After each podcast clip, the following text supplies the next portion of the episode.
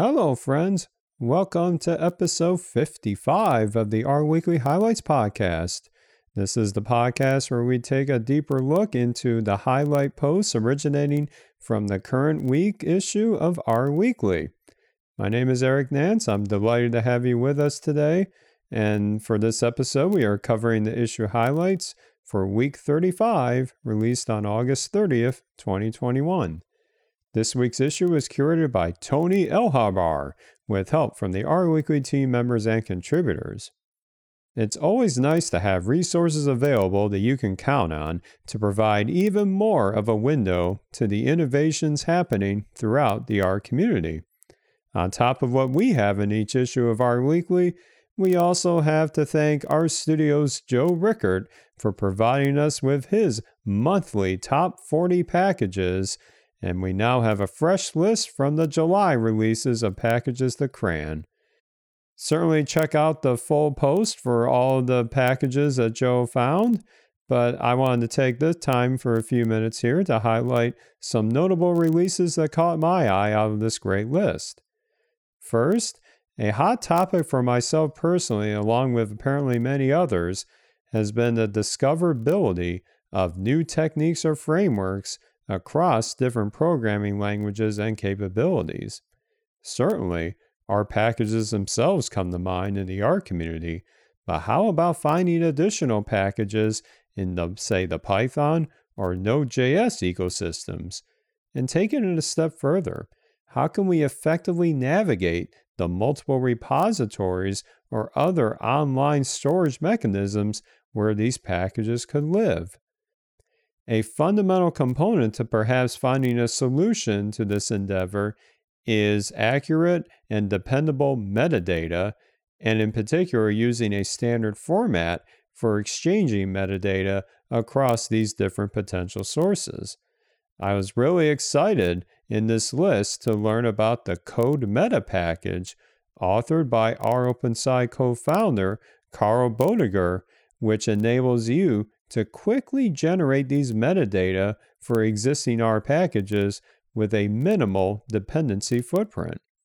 In fact, I see the CodeMeta project as having similar goals as rOpenSci, and I think it has great potential to bring collaboration and discoverability to another level in software associated with science. Definitely check out the show notes for this episode for more links about the CodeMeta project and how you can get involved.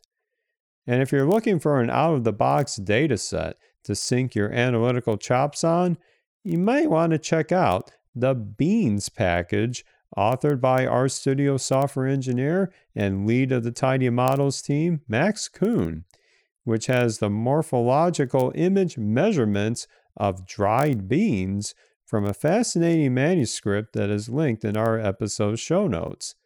This looks like it could be a neat data set to practice machine learning on, and in fact, I'll make a note about this set as I'm about to embark on a learning journey with the tidymodels ecosystem and machine learning in general.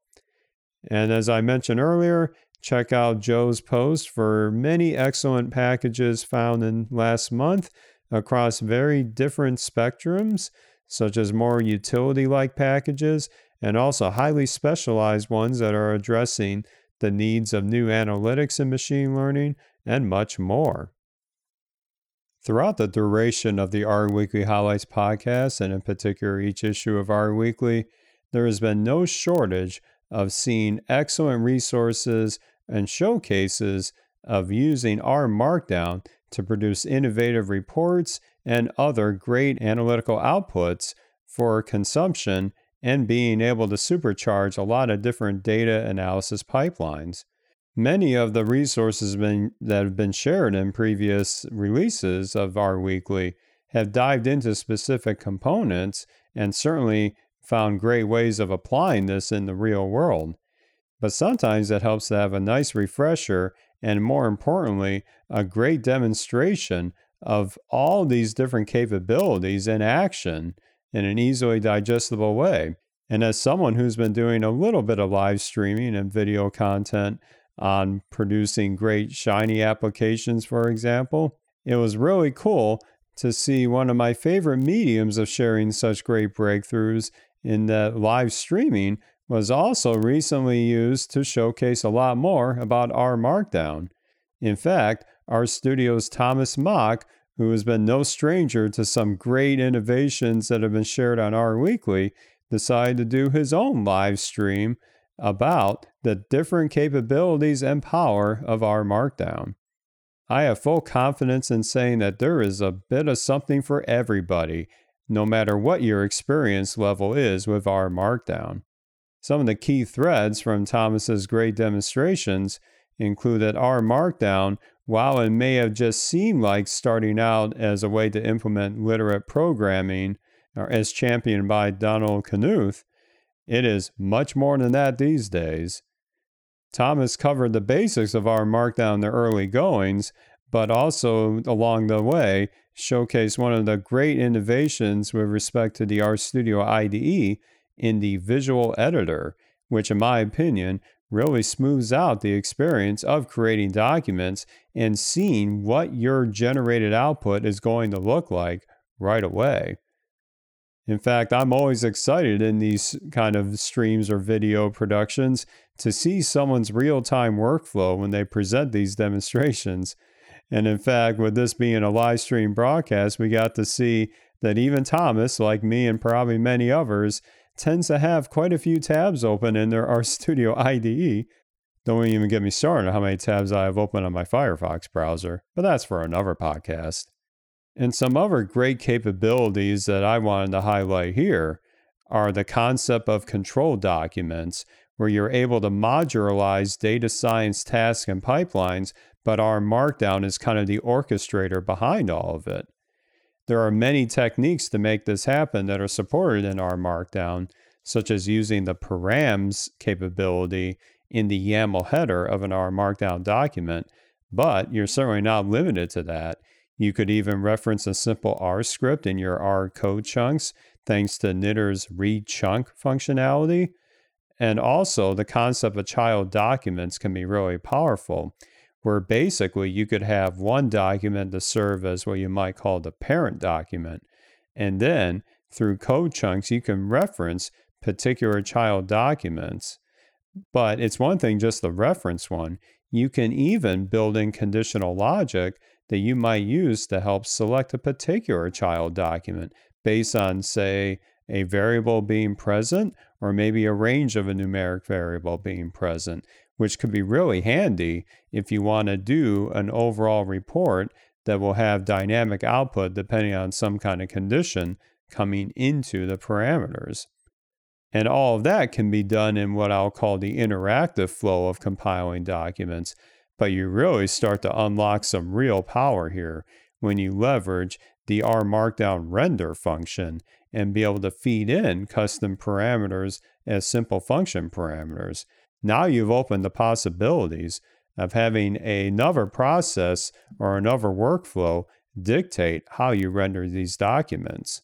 And then Thomas concluded with some really cool comparisons of the glue package which I use quite a bit for string interpolation, but also the relatively new Whisker package. Whisker is very similar to glue, but it has a key difference. Where glue lets you plug in R expressions inside the wildcard placeholders, such as getting a number of rows of a dataset or things like that, Whisker is a little more strict, strict and it expects text, but what can really be helpful from Whisker's perspective is the idea of letting you have a general template R Markdown file with these wildcards in place, but then you can write a custom function that would be the driver for compiling these documents, and the function parameters could serve as the variables or to insert into the, the template document. And that template document doesn't need anything else besides the typical narrative and those wildcard placeholders. And being in the function workspace of the environment, it'll know what to do with those parameters that you specify. What is really cool about this that Thomas demonstrated towards the end is that maybe that process gets you an initial state of a robust document, but then you can continue to edit that after the fact and have it look like it was a document that you wrote from scratch already without having wildcards in there anymore. So, admittedly, I haven't wrapped my head fully around how I would implement this yet, but I have but I have been consulted about some various work projects where we want to leverage R Markdown in a more automated fashion. And I think this combination of Whisker and R Markdown could get me in some really fun places down the road. And frankly, Thomas's style is something I really resonate with. The best way I learn is by doing and finding a cool technique or a cool setting to apply new techniques via project based learning. Almost everything I've learned that's been new in the R community has been from some kind of project, either inspired by work or just inspired by me wanting to try something completely different. But hands on learning, like what Thomas showed here, is a great way for you to take your skills to another level. And definitely check out this episode's show notes for a link to the GitHub repository of Thomas's complete set of R Markdown files, R scripts, and other notes that he shared throughout the live stream. And speaking of using personal projects or project based learning, that leads us to our last highlight today, where that's playing a key role in building some excellent training materials. Cedric Scherer, who's been featured heavily on previous issues of R Weekly for his immense power with ggplot 2 and his very engaging tutorials on his blog for doing really innovative visualizations, has been hard at work preparing for a hands on training session later in September. And along the way, he wanted to build in a module that addresses mapping with ggplot 2. So while it would have been easy enough to do a, a map with ggplot2 with some kind of numeric variable like birth rate or other things like that, Cedric decided to do something pretty unique. Obviously, each country is named with a word, of course. So, what would happen if he was able to extract the first letter of each country in the entire world and then be able to see which letters actually cover the largest area, so to speak, and which ones just simply aren't so common.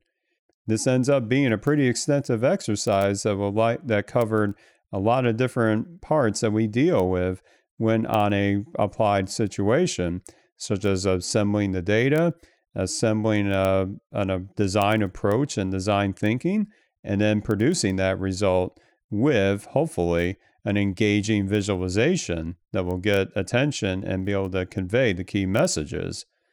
So there were some choices that Cedric had to make about extracting the names and augmenting the natural earth data with also the CIA World Factbook, and then being able to take the shape files of each of these countries and extract the first letter with the stringr package, uh, another one that I use quite extensively being able to utilize the SF package, which is definitely a staple in the geospatial space of the R community, to be able to calculate and derive the area that all countries that start with that letter actually cover.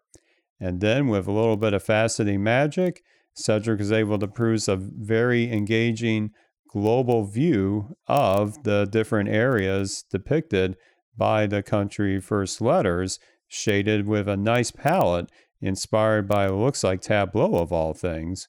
Now, Cedric's post unfortunately doesn't have the code behind it, but it looks like we'll be seeing that pretty soon. But if you're ever curious about what is possible with the ggplot2 framework, and in particular doing engaging maps, this post can definitely inspire you to think outside the box and trying something radically different, but yet be able to produce an engaging visualization that could get a lot of attention and frankly open your eyes to more possibilities. And those are your R Weekly highlights for today. Tony has another fantastic release this week with some great new resources and package updates, including a comprehensive example of extracting articles from online news sources via the quick news package, some big updates to the cheat sheets that have been produced by RStudio and the broader R community, a great hands on look at being able to annotate directly on an area plot with ggplot2, and much more. And we certainly would welcome your support, and you have multiple ways of doing so. If you head to rweekly.org, you can find the link to the About page where we share where we are on social media and ways that you can contribute via Patreon. But also, we are certainly eager to have curators join us on this journey. At the top of each issue, you'll see a direct link for how you can get your own content shared with R Weekly and to be able to join our curator team. Have a fantastic week, and we will be back with another batch of R Weekly highlights next week.